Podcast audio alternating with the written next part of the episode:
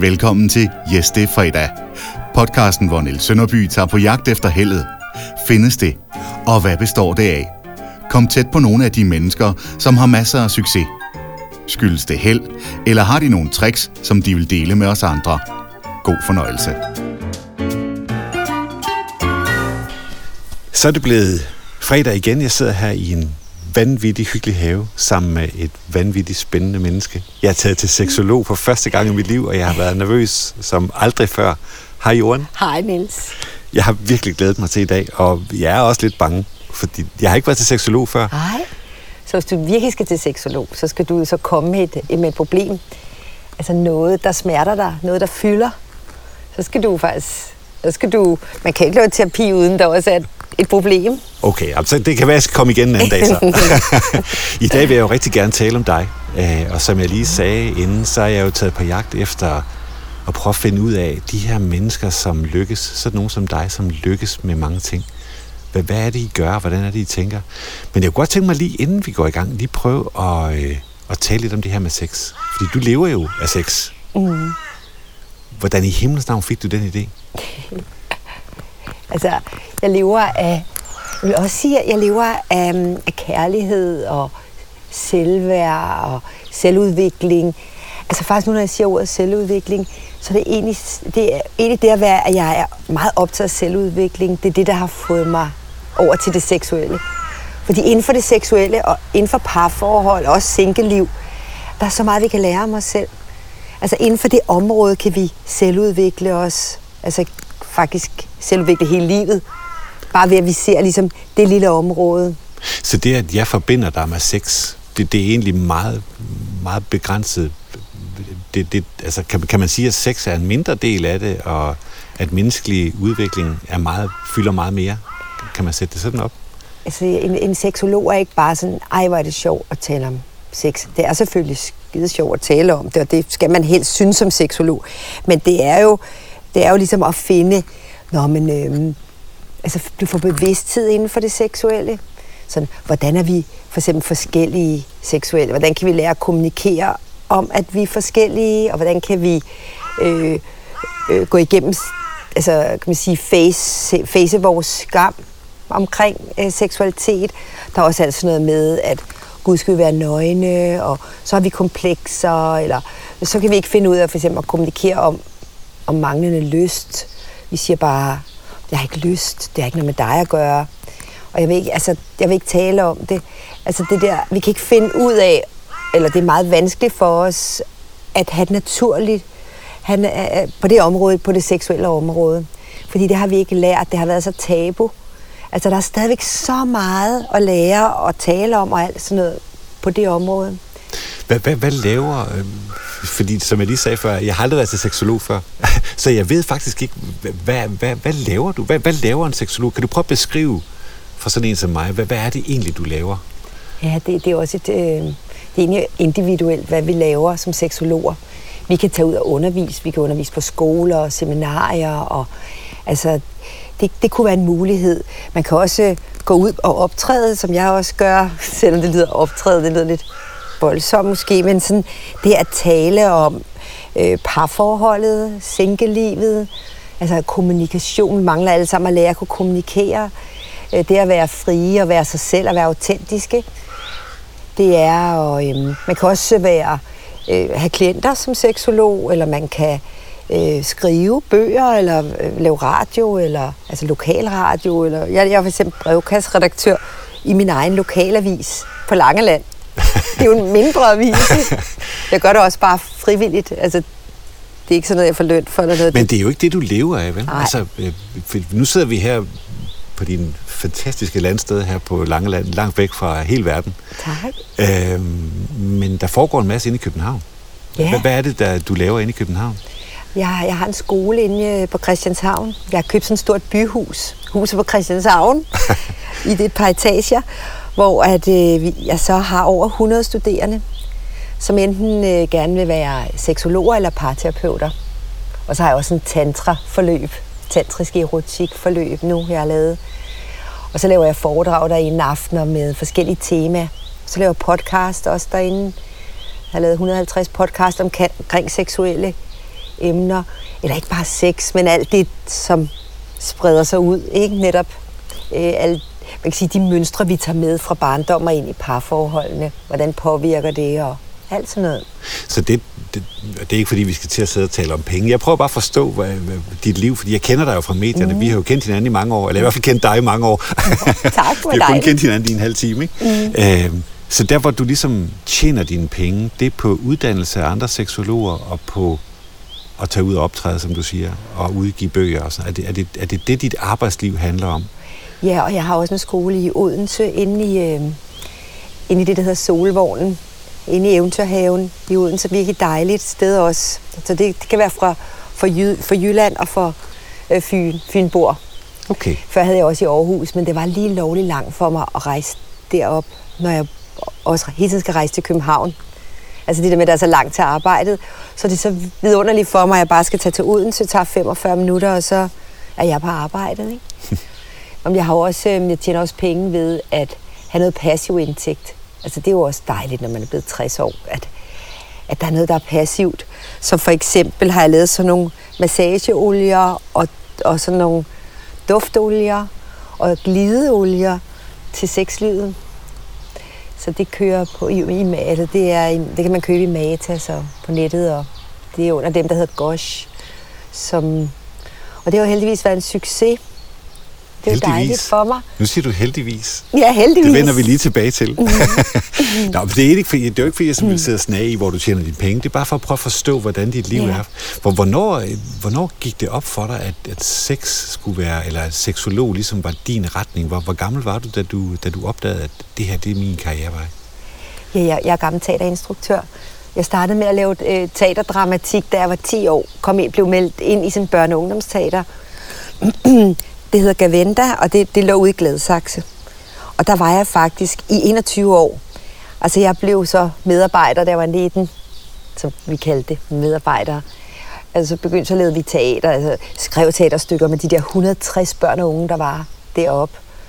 Og, og lærte sådan at øhm, sætte i scene, og selv lære at stå på en... Altså selv lære at tro på, at der er noget, man har byde på det var, var, tror jeg har været en stor og god start for mig, det der med bare at lave teater, ikke? Men var det der, du så tænkte, jeg kan noget med mennesker, eller hvordan? Altså grundlæggende så lærte jeg i hvert fald, at jeg havde noget at byde på. og så, øh, undskyld, Nå, så, øh, så rejste jeg rundt i verden. Det har jeg altid været glad for at rejse rundt, og så rejste jeg rundt med en kæreste for eksempel, og så var jeg meget optaget af det der med, når jeg så kvinder, der rejste alene.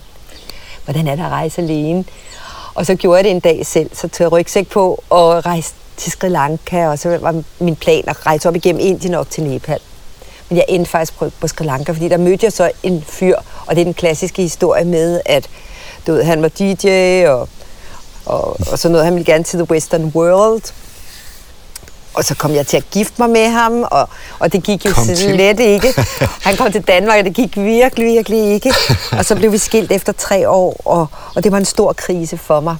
Og den krise der, der begyndte jeg at interessere mig for, hvad gør man, når man er i krise? Altså sådan, og hvordan kunne jeg finde på bare at sige, mig bare, bare kom til Danmark, eller du ved, bare gift mig med en faktisk fremmed, ikke? Altså vi er venner i dag, og jeg taler tit med ham i, på WhatsApp, det er gratis. Så vi er venner, og det virker dejligt i dag. Men, men det, jeg begyndte at interessere mig for kriser, og begyndte at, at selv at gå i terapi og tage en terapeutisk uddannelse i, øh, i London, eller sådan en selvudviklingsuddannelse. Flyttede til London og gjorde det, og så arbejdede jeg i, i øh, virksomheder og inden for fagforeninger og sådan noget i personlig udvikling og kommunikation og kriser.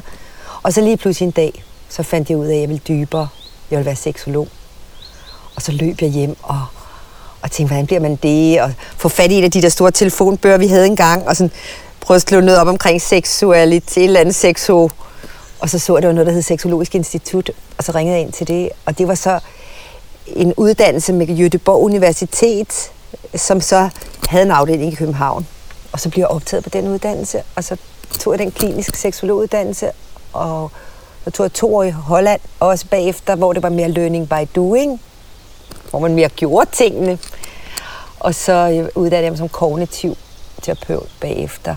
Når du siger gjorde tingene, så mener du gjorde tingene. Ja. Ja. Altså, vi, vi, Var det øh, ikke grænseoverskridende for dig? Eller har du altid været sådan meget, et meget åbent menneske, der bare har kastet dig ud i, i alting? Ja, og jeg synes, det var sjovt til at starte med. Jeg synes også, det var spændende at tage den kliniske uddannelse der med Jødeborg Universitet, ikke? Øh, deres afdeling i København. Men det var jo tavleundervisning, og, og jeg synes jo slet ikke, at jeg rigtig havde fået mig selv i spil. Altså det der med at øve mig selv som terapeut også. Hvordan gør man? Hvordan sidder man? Så det at putte mig selv i spil, det synes jeg, øh, altså det var virkelig hårdt. Fordi jeg boede ikke i Holland i de der to år. Jeg, jeg rejste frem og tilbage. Så øh, tjente jeg penge i Danmark, og stadigvæk som personlig udviklingslærer rundt omkring. Og altså, det var sjovt til at starte med, jeg var single, og, og hele verden kom der. Det var sådan et terapeutsted ved, ved noget, der hedder Egmont am See i Holland, nede ved vandet. Der lå det der store hus, ligesom, et, ligesom sådan et stort rødhus. Og, man, og, og da jeg skulle sådan gå ned ad den der lange læ ind, ind ad døren, så vidste jeg godt, at nu ville mit liv være forandret. Fordi i det øjeblik, man går ind ad den dør, så havde man heller ikke noget egentlig, jeg skulle have sagt rigtigt. Altså de bestemt hardcore, øh, hvordan man skulle være, eller hvordan det skulle være det hele. At de passede meget på, så når vi skulle til lægeundersøgelse hver, hver eneste gang vi kom, skulle vi alle sammen ligge nøgne og blive undersøgt, om vi fejlede noget. Vi skulle have AIDS-test øh, med hver eneste gang. Øh, vi skulle skrive under på tusind papirer hver eneste gang, for egentlig at sådan noget kunne lade sig gøre, at alle smed tøjet på samme tid, og måske endda med bind for øjnene, og lærer, der så sad og kiggede med, med nogle øh, kondomer i kurve, og så skulle man lige række sin hånd op, hvis man skulle bruge sådan lidt. Det er jo, det er jo så... Det lyder helt vildt grænseoverskridende. Det, så, det, er, det var det, det er det jo ja. også. Og det var også bare lige til Jeg kan se på dig, for det det kan man jo ikke se, når man sidder og lytter med her, men du, men du, du, du sidder og smiler lidt skævt af det i dag. Altså, jeg synes, det er så skørt et sted, og en, jeg, har ikke, jeg har kun lige fortalt overfladisk om det. Jeg har aldrig rigtig fortalt om, hvad, man, hvad de to år egentlig gik ud på. Det har jeg aldrig gjort endnu. Hvad gjorde det ved dig? Fordi det, det lyder jo helt, helt sektagtigt, ikke? Altså, Ja, det gør det. Altså, det, det gjorde det ved mig, at jeg bare kendte mig selv, da jeg, eller sådan, som jeg nu kunne, så meget som jeg nu kunne kende mig selv dengang, at jeg var øh, der i 30'erne. Det var, det var, da jeg var i 30'erne. Nu er jeg jo 60. Det er mange år tilbage. Ikke? Det eksisterer stadigvæk den dag i dag. Altså, det der med, at altså, det var virkelig sådan... Det, kunne- det kunne også være, at vi... Altså, vi sov os måske to timer på en nat. Altså, de havde vores uger. Altså, de bestemte også, hvor meget vi skulle sove, fordi de ville egentlig gerne af med den sociale maske, vi havde på, når vi kom. Altså det der med virkelig at se bag masken, hvem er du rigtig? Og det var jo et terapeutisk center, ikke? så det var meget sådan noget med at stå og råbe. Det kunne være i timevis, hvor man skulle stå og råbe, I hate you, I fucking hate you. Og sådan noget, altså virkelig release alle de der øh, følelser. Sådan. Det var sådan et følelsessted. Men der var mange skønne mennesker dernede, og det var også spændende nok at turde gøre det. Altså det er jo, det er jo ikke for tøsedrenge og tøsepiger og sådan noget der. Hvis du nu kom en ung kvinde til dig i dag og sagde, jeg kunne godt tænke mig at tage ned og prøve det der, jeg vil, jeg vil også være sek- seksolog ligesom dig. Hvad vil du så sige til hende? Der er faktisk flere af mine studerende, der har været der, men eller ikke flere, der er måske fire eller fem, der har gjort det, ikke? som har haft blod på tanden til at gøre det. Ja, Altså, så er det bare at gøre det, ikke? Altså, det er jo sjovt nok.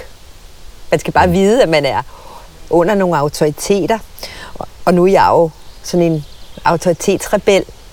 Så bare det at gøre det, altså alligevel at kunne sige, ved du hvad, jeg har, det er godt for mig. Altså, jeg bliver en dygtig, jeg bliver en dygtig seksolog af det her. Nu gør jeg det 100%, så ved jeg også godt, at, at jeg bliver virkelig, virkelig dygtig. Det bliver ikke bare noget, jeg sidder og snakker. Jeg har prøvet det hele selv. Og dernede var det også sådan, at hos det var sådan en kvindelig lærer dernede, der sådan, en italiensk lærer, der sådan, spurgte mig en dag, sådan, om hun var lesbisk. Og hun kunne godt tænke sig at prøve at, at have sex med mig. Jeg var jo elev jo. Altså voksen selvfølgelig. Men det der med, det var, altså, der var heller ikke rigtig sådan en forskel på lærer og elever der. Og, og så det der, nå, men øhm, skal man så sige ja eller nej til den der lærer, når man nu også sætter heteroseksuel og sådan, nå, men ved du hvad, prøv det bare, Johan, ikke? Så har du prøvet det, så ved du, hvad det, hvad det vil sige, ikke?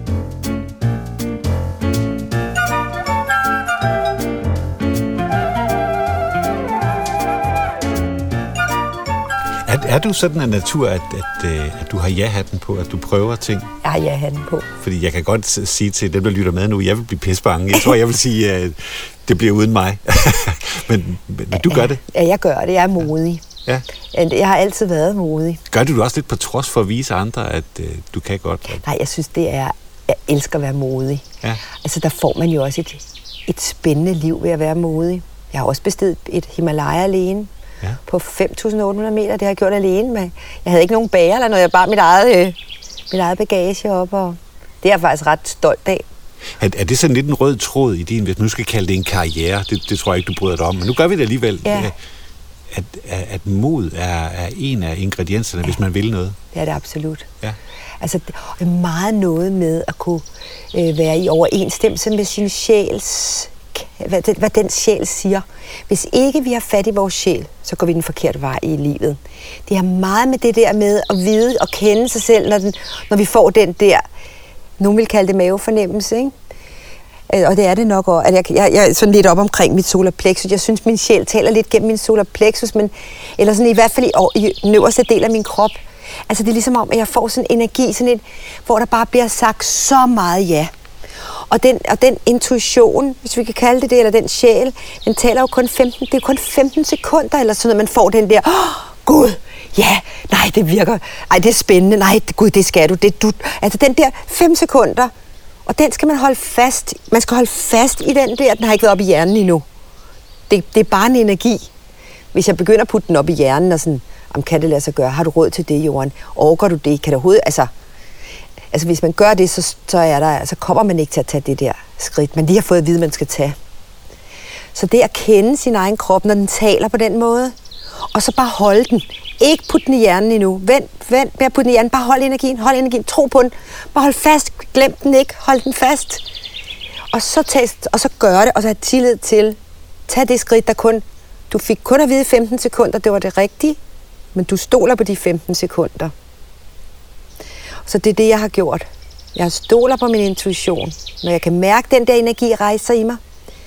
På samme måde, jeg har lige fået idé til en ny bog. Og jeg kunne, jeg, eller ikke kun, jeg kan stadigvæk mærke de 15 sekunder inde i mig, det der, at jeg har været op at køre. Altså, jeg kalder det nærmest next level. Jeg, og når jeg har den der next level følelse, så er det fordi, det er en kæmpe ja. Det er det, du skal. Det er vejen. Det er rejsen for dig nu. Der er nogen, der siger, at hvis det føles rigtigt, så er det også rigtigt. Er det det, du siger? Ja, men folk kan have svært ved at vide, hvad der er hovedet. Altså, hvad er det? Det føles rigtigt, at hjernen siger det, det, eller er det den her energi, vi skal lære at kende? Det er en helt særlig form for energi. Så det er noget, man skal lære. Man skal lære at kunne lytte til sin sjæl. Hvis vi ikke er i overensstemmelse med, med vores sjæl, så går vi den forkerte vej. Og når vi går den forkerte vej, så skal vi også gå baglæns igen. Altså, der er jo selvfølgelig ikke nogen fejltagelser, kan man sige, men der er selvfølgelig omveje, hvis vi bliver ved med at gå fejl. Altså, bliver ved med at gå omveje. Og når vi går omveje, så kan vi jo mærke, at dørene lukkes for os. Der bliver sagt nej, øh, nej, muligheder, nej, nej. Lige meget, meget man ringer, og for at få det her job eller et eller andet, så lykkes det bare ikke. Ja, for der vil jo være nogen, som, som har gået længe i skole, som siger, at det er fint nok med alle de der følelser, men hvis, hvis du vil noget her i livet, så er du nødt til at have en plan. Du er nødt til at respektere fakta og data og, og økonomi og sådan noget. Og det er gamle dage. Fordi alt det der op fra hjernen. Hjernen er en muskel. Den er god at have. Altså, man kan sige body, mind and soul. Det er lige meget værd. Men, men nu har bare mind, altså hjernen, har været så siddet så meget på magten. Altså, den har virkelig været the master of it all. Den tid er forbi. Også fordi, at vi kan i dag godt se, at den der med, at vi laver lister over fordele og ulemper, altså, kan det, er det, altså det der med at være i tvivl, være i et dilemma, jamen skal jeg gøre det, skal jeg ikke gøre det, og så lærer det, at man laver fordele og ulempelister, og det kan man aldrig nogensinde regne med. Altså man kan ikke regne med, hvad hjernen kommer med på den måde. Altså den kan bagefter være logisk omkring, hvornår skal vi lave den bog? Øh, hvad, hvad for, jeg nu skal ind og have en samtale med forlaget. Hvad, hvad skal du have for den? Øh, hvem skal lave graf, grafik? Eller du ved sådan, hjernen er god til sådan nogle praktiske ting.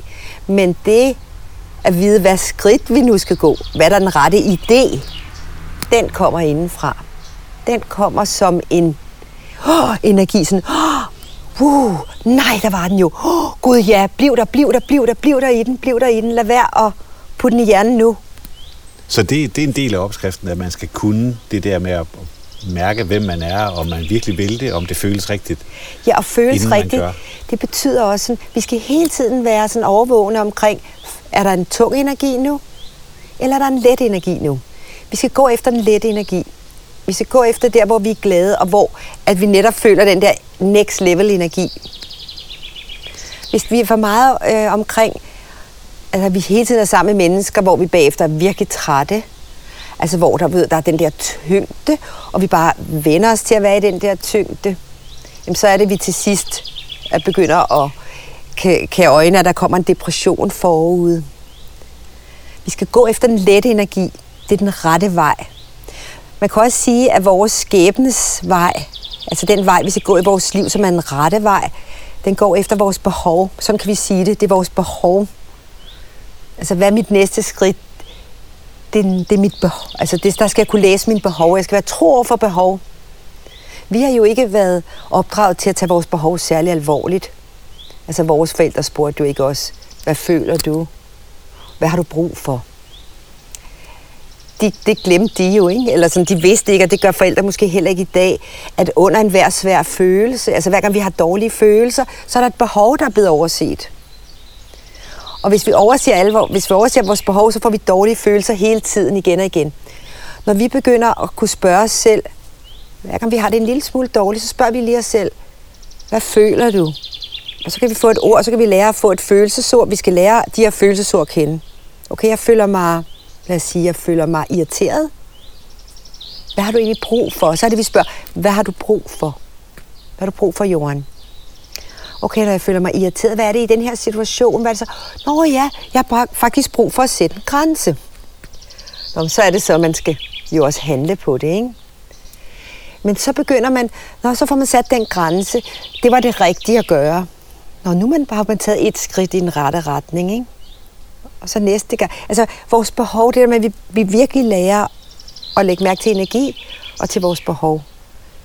Så går vi, øh, så får vi det her lykkelige liv. Det rette liv. Er det succes for dig? At have et lykkeligt liv? Det er så succes for mig at være glad for der, hvor jeg er. Altså jeg siger for eksempel, jeg har boet her på Langeland nu i 16 år. Det var egentlig et sommerhus. Altså, vi har boet inde i en stor lejlighed inde på Halmtorvet. Øh, og jeg manglede ligesom, eller dengang var jeg gift, og vi manglede ligesom et sted, vi kunne tage hen inden for Stenbroen. Og så så vi så, eller så kendte jeg så en, der lige var flyttet til Langeland, en bedstemor. Og, og vi var over besøg hende, og vi så alle de her til salgsskilte. Og, øh, og så tænkte jeg, så snakkede vi om, vi kunne, vi kunne købe et hus, der er ikke bopæls, bro, hvad hedder det, bopælspligt på Langeland. Lad os købe sommerhus herover. Så, køb, så hjalp hun os. Hun, hun fandt et billede af nogle huse i avisen og sendte dem til mig, og så så jeg et af billederne og tænkte, der er huset. Så tog vi herover, fandt mødte en ejendomsmaler, og jeg havde ikke engang set huset. Jeg havde ikke været inde i huset. Jeg stod henne ved æbletræerne, og så kommer han ud, ham det ejendomsmæleren, så siger han, ja, nå, hvad synes du og sådan noget? Så siger jeg, vi tager det. Gør vi ikke også, Carsten? Vi tager det. Øh, og han siger, så siger han skal du ikke lige se huset først? Så det gør ikke, det behøver jeg ikke. Vi tager det bare. Det er bare, som det skal være.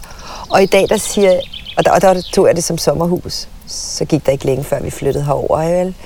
Og nu har jeg så boet alene her i, i de sidste fire og et halvt år. Og, øh, og i dag går jeg jo også og siger, at jeg flytter aldrig herfra. Altså det her, jeg bliver, her bliver jeg boende. Og det er jo lykkeligt at vide, at her er jeg lykkelig. Altså her vil jeg investere. Her vil jeg putte frø i jorden. Her vil jeg skabe. Det er også derfor, jeg er brevkasseredaktør på, på Øboen.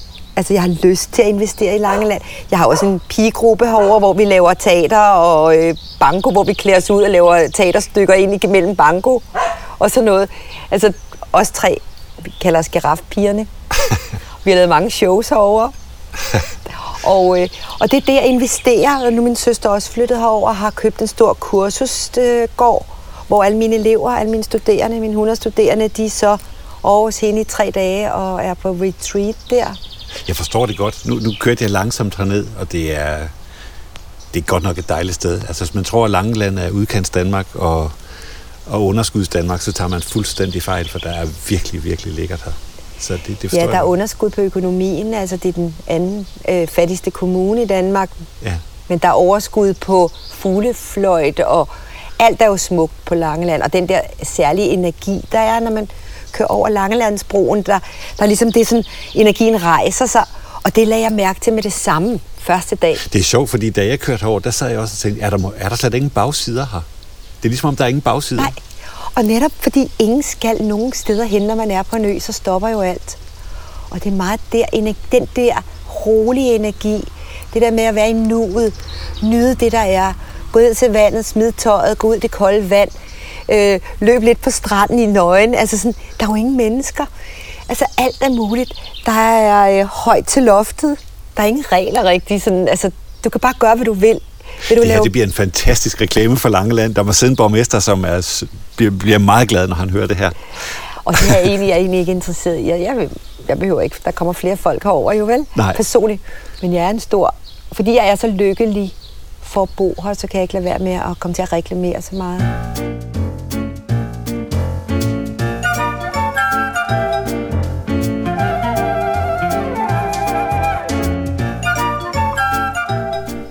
Kunne godt tænke mig lige at spørge, ja. føler du dig heldig? Har du været heldig i dit liv, eller føler du dig heldig? Der, hvor du er nu, og kigger tilbage. Altså, folks narrativ, kan vi sige. Altså det der med, at vi har et narrativ. Alle mennesker har et narrativ. En historie, vi har skabt ud fra den historie, vi har. Vi har lavet vores egen narrativ. Øh, vi kan have en offerrolle, en øh, historie. Vi kan have en, og det var også svært at være mig historie og sådan. Og mange holder altså, sidder fast i deres narrativ, og på den måde kan det være svært for dem at rejse sig som voksne og virkelig få succes.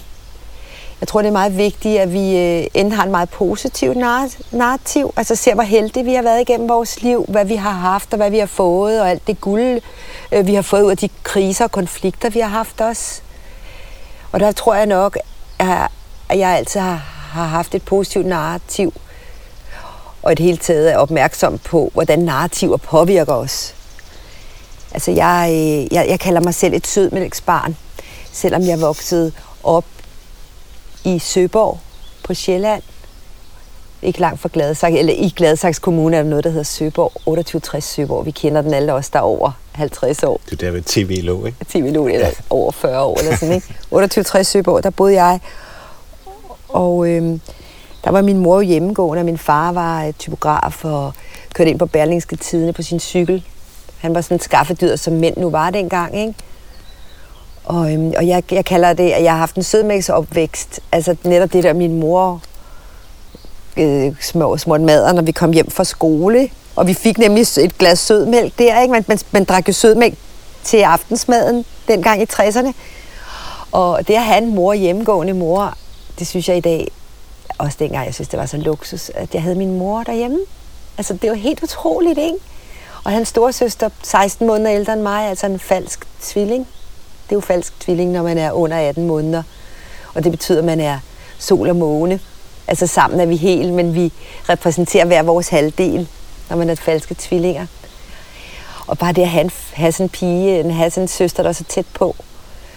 Og så, og så alle de ting, der var i 60'erne, altså sådan eller 70'erne, sådan, der var jo sådan overskud, gratis øh, fritidsundervisning, altså gratis korsang og musik, og jeg gik til jugoslavisk folkedans op på min skole, og gik til alfløjte og tværfløjte, og øh, på fritidshjem havde vi geder og ponyer og, og, og, og svømmebassin.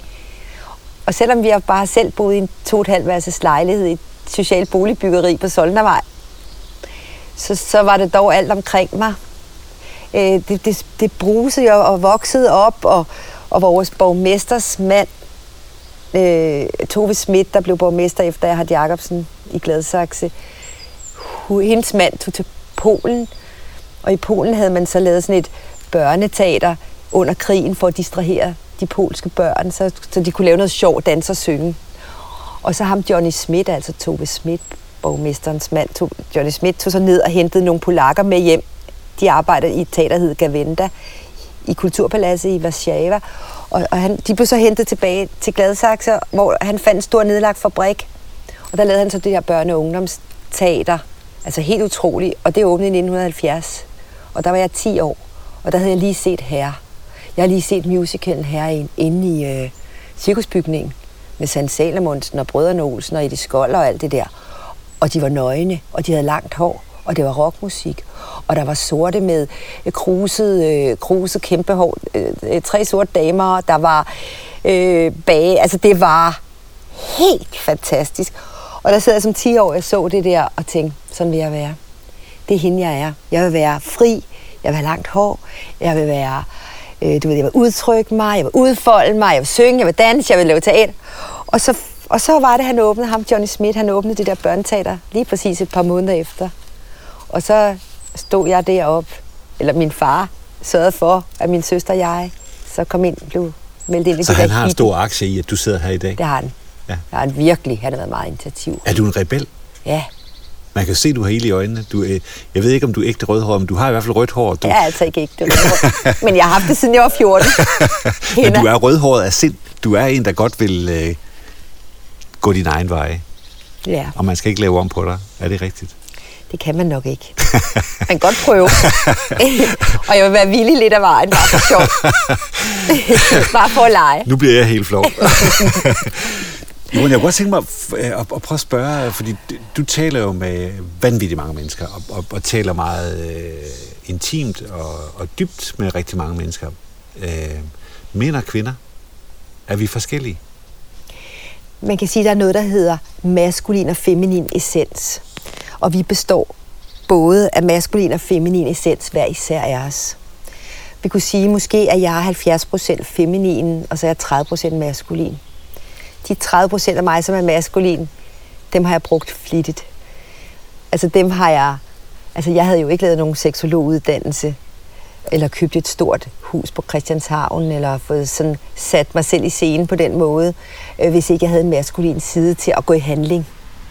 Så den ærer jeg, min maskuline side. Er det, er det noget, der ligger mere til mænd, at vi skal handle? Ja, det ligger i det maskuline. Det kan jeg fortælle mig, at der er forskel på maskulin og feminin essens.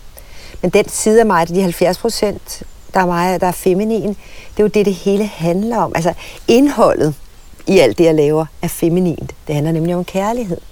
Ikke? Det kan, handler om, om at udtrykke sig, om, at, om, om følelser, om behov, om at kommunikere. Og, så det er jo meget sjovt, at vi kan jo, vi bruger jo, altså det bliver jo først en helhed, når vi både bruger det maskuline og det feminine, og der er balance mellem de to. Nu har det jo været den maskuline essens, der har været fremtrædende i verden i tusinder af år. Men nu er vi kommet til den feminine tid. Det kalder vi vandmandens tidsalder. Vi har været i fiskens tidsalder. Nu er vi i vandmandens tidsalder. Det er den feminine tid. Og det opdager vi jo også nu, hvordan det feminine øh, virkelig kommer på banen. Og hvordan, hvor, hvor vigtigt det er, at der er balance mellem maskulin og feminin, fordi det er jo, hele jorden er jo delt op i to poler, altså plus og minus, nat og dag, øh, sol og måne. Altså alt er jo, er der to ting af, og det er jo balance. Og vi kan sige, at vi det feminine har været ude af balance i tusinder af år. Men nu øh, begynder det feminine også at have taletid og talerør. Og det er jo en Er det det, vi kan se, når vi har kvindelige statsminister, kvindelige Ja. overhoveder, Ja. kvinder står i spidsen for alting? Selvom de kan godt bære den maskuline sens også. Ja, Ikke? Fordi selvom man er kvinde, behøver man ikke være feminin. Og selvom man er mand, behøver man jo ikke absolut at være maskulin. Man kan også være mere feminin, end man er maskulin, eller mere maskulin, end man er feminin. så hemmeligheden er egentlig at vide det, og kunne bruge det, og kunne skifte. Ja, så så Johan. Ørting er ikke altid den feminine kvinde med den lyse sommerkjole og blomst i håret. Hun kan også være en maskulin Jeg kan kvinde, der slår i bordet og mål. siger på onsdag, og sådan skal skal, det jeg være. slår ikke i bordet, men jeg vil sige, at jeg er god til at sætte et mål og nå det.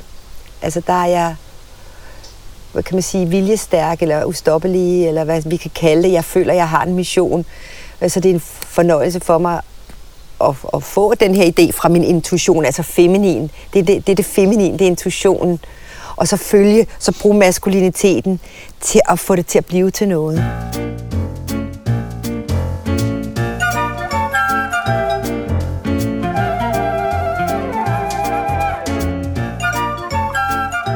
Det er ret interessant, fordi det er jo, det ved du ikke, men, men jeg havde sådan en drøm om, at vi skulle prøve at tale lidt om arbejdsmarkedet, det her med mænd og kvinder. Ja. For jeg kommer jo i mange virksomheder og kan se, at indimellem, der går det helt galt, fordi vi simpelthen taler enten forbi hinanden, eller så taler vi slet ikke med hinanden. Ja. Der er mandlige chefer, som ikke er ledere, fordi de ikke formår det der med at kunne lytte og, og omstille sig. Mm. Øh, og på samme måde er der jo kvinder, som, som bliver der, hvor de er, og, og så står vi på hver vores ø. Tror du, man kunne øh, undgå en masse stress og få meget mere ud af det potentiale, vi har, når vi går på arbejde, hvis vi kunne navigere? Det er lidt et ledende spørgsmål, men, men, men tror du, hemmeligheden ligger der i virkeligheden? Hemmeligheden ligger i at have mere bevidsthed omkring os selv. Altså det der med, hvordan, for eksempel, hvordan reagerer vi, når, når livet ikke går, som vi gerne vil have det? Hvem bliver vi så? I det øjeblik, vi havde tænkt, nu skulle vi have taget det her tog klokken det, og så skulle vi nå op der til klokken det, og så lige pludselig så kører toget ikke, eller der sker et eller andet på vejen eller noget. Hvem bliver vi så? Og det er bare et eksempel. Der kan vi jo måske for 20 år siden, der flippede vi helt ud, ikke? Også og røg op i det røde felt og prøvede at gå op og få fat i lokomotivføreren og sige, hey, der stod den kørte, og jeg skal altså op til Aalborg og gøre det og det her, ikke? Og, og i dag, altså, så kan vi få bevidsthed omkring os selv. Sådan, er det det, der er godt for verden? Er det godt for mig at flippe sådan ud? Eller hvordan kunne jeg blive bedre til at se de muligheder, der er i den nye situation? Hvordan kunne jeg håndtere mig selv bedre?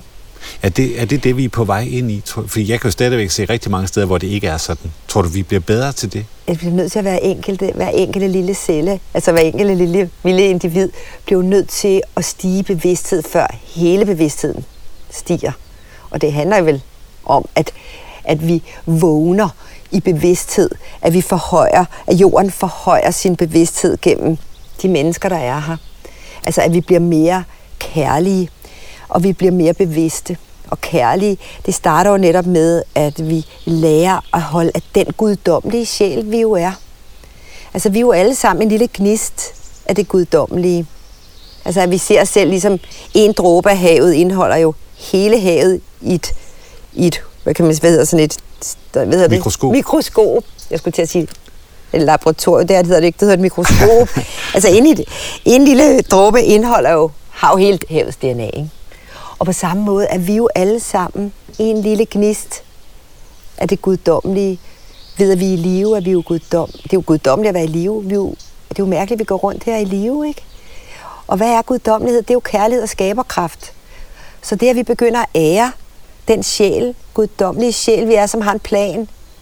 Altså sådan, når vi kan begynde at arbejde sammen, som jeg startede med at sige, med den sjæl, så begynder vi jo at, at anser os selv for mere. Vi holder op med at krænke os selv med den indre kritiker. Ikke? Vi har alle en indre kritiker, en stemme, der lever ind i os. Sådan en slags opdragerstemme, der hende fortæller os, at vi burde skamme os, eller vi ikke er gode nok, eller vi gør ting forkert. Og, og den stemme, den tror vi på. For det er jo sådan latterligt, at vi tror på en stemme. Hvad er det så? Hvad er det, hvor kommer den stemme fra? Det sætter vi ikke spørgsmålstegn med. Vi tror bare på den. Er det en stemme, vi har arvet fra for, vores forfædre, eller er det vores ego, der taler? Eller, altså det at begynde at blive bevidst om, hvad det der foregår, og kunne kotte, for eksempel kotte den stemme, der nedgør os, og putter os ned i et sort hul. Jeg skal kotte og sige, hej indre kritiker. Jeg ved, du er der, øh, men jeg har ikke brug for dig nu. Jeg elsker dig nemlig, Jorden. Så det der med, at, at vi begynder at fylde os selv op med kærlighed, altså få kottet vores indre kritiker, fylde os op dagligt med kærlighed, få set i spejlet, få sagt, jeg elsker dig. Og så vores navn, jeg elsker dig, Niels, at du siger det. Jeg elsker dig virkelig, eller jeg respekterer dig, Niels. Jeg respekterer dig virkelig, du gør det virkelig, virkelig godt. Jeg vil aldrig svigte dig. Jeg forlader dig heller aldrig. Jeg vil altid lytte på dig først. Altså det der med at virkelig respektere sig selv, som et levende organisme, der gør en hel masse i verden. Vi får slet ikke anerkendt os selv nok. Og vi kan jo slet ikke være for andre mennesker nok, eller vores partner, hvis vi bliver ved med at gå og nedgøre os selv, og ikke kan se vores egen gaver til verden. Gælder det også, hvis man er leder i en virksomhed, for eksempel? Er det det samme? Er det de samme mekanismer? Fordi man møder jo indimellem ledere, som tror mere på planer og på magt og på ordre. og de gamle dage, altså det der, det var den system, man gjorde før, man sagde sådan noget med, hvordan ser vores virksomhed ud økonomisk om 10 år. Det var sådan, man gjorde jo, ikke? Og i dag er vi jo godt klar over, det kan vi overhovedet ikke regne med. Økonomi, det kan, i løbet af tre måneder kan det hele Danmark stoppe igen jo. Altså sådan, Vi aner det ikke. Der kan komme finanskrise, det opdagede vi i 8. Altså, sådan, der, kan, der kan ske det på hele, altså, hele verden har vi opdaget nu hænger sammen. Hvis der sker økonomi, altså, du ved, hvis der sker noget der, så, får, så betyder det noget her. Og, og derfor kan vi jo ikke, vi kan ikke bruge den maskuline, altså kun den maskuline måde at, at skabe øh, virksomheder på i dag. Altså, så kontrolfreaken skal, skal gemmes væk? Er det det, der er budskabet? Fordi vi alligevel ikke kan kontrollere noget. Vi skal have tillid til de medarbejdere, vi har, og, de, og vi skal være, så kan vi være omhyggelige med de medarbejdere, vi ansætter, men de skal kunne frit have spillerum. Hvis de har lyst til at blive hjemme og lave arbejde hjemme fra i dag, så gør de det.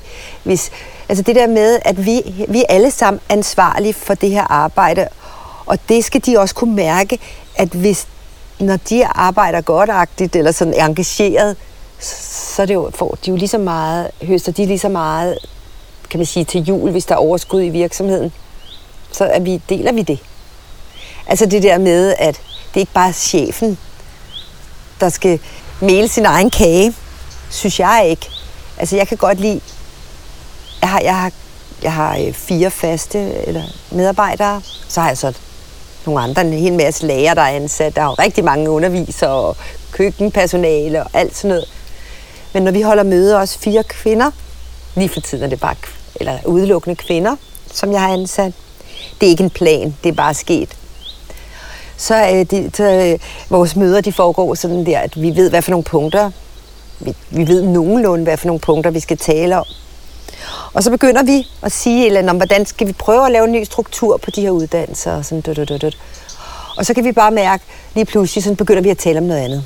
Vi begynder at tale om, om i går, øh, hvordan gik det jo der i går, da du skulle det der. Nå, men det gik sådan og sådan. Så lige pludselig sidder vi og snakker small talker om et eller andet. Og så efter øh, fem minutter eller ti minutter, så siger lige en, gud, nu har jeg faktisk en god idé med den der struktur. Og så kommer vi tilbage, og så har vi ligesom vores hjerne eller vores intuition har arbejdet, mens vi har talk, og så er vi tilbage på on the track. Og det er sådan, vi hele tiden gør, uden vi nærmest lægger mærke til det. Og på den måde, så finder vi altid på enormt mange gode ting sammen. Altså fællesskabet. Men, men det, hvis jeg sådan skal prøve at forstå det, du siger, fordi... Det, det er feminin ledelse. det er derfor, jeg sidder med øjnene klemt helt sammen, mm-hmm. jeg prøver virkelig at forstå det, du siger. Så er det noget med at turde slippe kontrollen øh, og, og lade tingene ske, og ja, tro på, at underbevidstheden... Øh, komme til. Det lyder sådan lidt hippieagtigt. Kan vi ikke hurtigt blive enige om det? At det jeg tror altså, ikke, der er nogen ledere, der vil sidde og tænke, at det er godt med dig, men vi kan ikke lave øh, kollektiv her på ledergangen. Der er vi nødt til at have planer og budgetter og Altså, jeg vil sige, fire, fire eller tre eller fire medarbejdere bedre, altså, har bedre florslag end bare en selv kun. Ja. Altså man er jo i sidste ende den, der beskærer vejen, ikke? Altså sørger for, at vejen går den rette vej, ikke? Men, men det at få input fra sine medarbejdere, som er lige så original som man selv er jo. Altså, jeg er jo ikke, jeg er jo ikke mere værd end nogen af mine medarbejdere. Altså, vi er jo alle sammen lige meget værd. Og hele den der idé også om, at chefen er mere værd, eller nogle mennesker er mere værd end andre på jorden, det er jo også en kæmpe misforståelse. Altså det, at vi er gode til forskellige ting. Og jeg er ikke, jeg, bare fordi jeg underviser på uddannelsen eller sat den i gang, at jeg er ikke absolut ikke mere værd end hende, der hjælper mig med alt det strukturelle. Eller hende, der hjælper mig med økonomien, min regnskabsdame. Altså hun er jo ekstremt dygtig på sit område. Så er vi tilbage ved taknemmeligheden igen. Ja, det er det, det Det er sådan lidt en rød tråd i alt det, du siger. Ja. Hvis man nu sådan skal prøve at samle... Nu er det jo alt for tidligt, du skal slet ikke til at stoppe endnu. Der, der, der går mange år endnu, men hvis du skulle prøve sådan lige at stoppe op nu og kigge tilbage, føler du så, at du har nået det, du gerne ville? Altså, jeg er så heldig, at jeg har fundet det sted, hvor jeg gerne vil bo i mit liv. Altså, hvor jeg vil blive. Det er en kæmpe gave. Der er, der er masser af mennesker, der stadigvæk som 60-årige leder efter der, hvor de skal være. Hvor de skal lave deres rede, eller hvor de skal plante deres frø. Altså det at finde sit sted, hvor man planter sit frø og vander det frø, det er en kæmpe gave, ikke? Og det har jeg, det er jeg virkelig lykkelig for.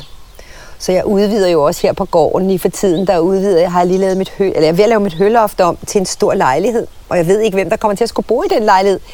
Jeg er bare kreativ, og jeg har lyst til at, at skabe noget, hvor jeg bor. Er det sådan et eksempel på, at det føles rigtigt, men du kan ikke rigtig forklare det, eller der er ikke nogen plan? ja, ja, der, det føles så godt, at jeg kan ikke regne ud, hvad det er, der, der, der skal foregå. Men det føles så rigtigt, at jeg gør det, uden jeg ved, hvad det er, der skal ske.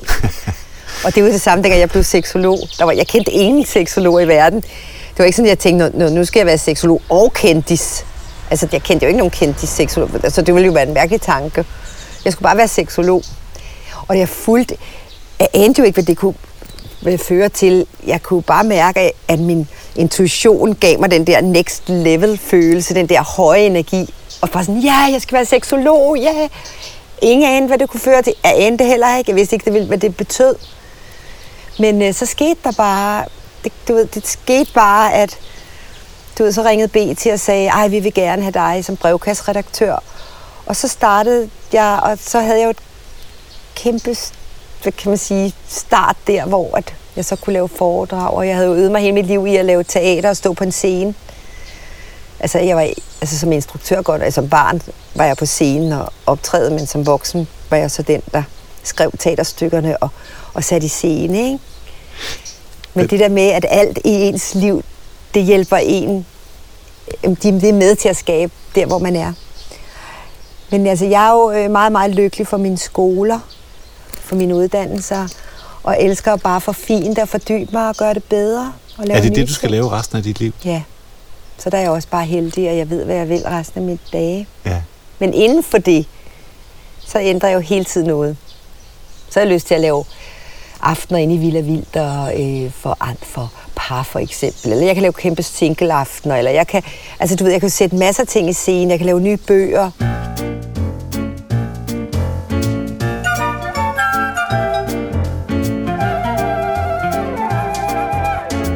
Det er lidt sjovt, fordi da jeg holder min foredrag til omkring det her med service og salg, altså, så taler jeg jo meget om, om altså, jeg, jeg er mange gange blevet citeret for at, at sige, at man skal dyrke sex med sine kunder. Fordi, og, det, og det er jo nok derfor, der er mange, der synes, det er sjovt, fordi det er lidt grænseoverskridende. Men ideen er egentlig, at, at jeg vil gerne have, at man laver det, man har lyst til, og man giver folk lyst til at købe noget, hvad det nu end er, man har, i stedet for at prøve at sælge dem noget, som man selv gerne vil af med. Ja. Og, og jeg kan se på dig, at, at rigtig meget af det, du gør, det handler også om lyst. Men det er meget sjovt, når du siger det der med sex med sine kunder, ikke? så vil nogen misforstå dig, fordi nogen vil tænke, fordi der var rigtig mange, der har seksuelle fantasier. Mange vil tænke, ej hvor vildt, skal man så tænke frægt om at gå i seng med, sin, med hende, chefen der over fra supermarkedet. Man er i gang med at sælge noget til, ikke?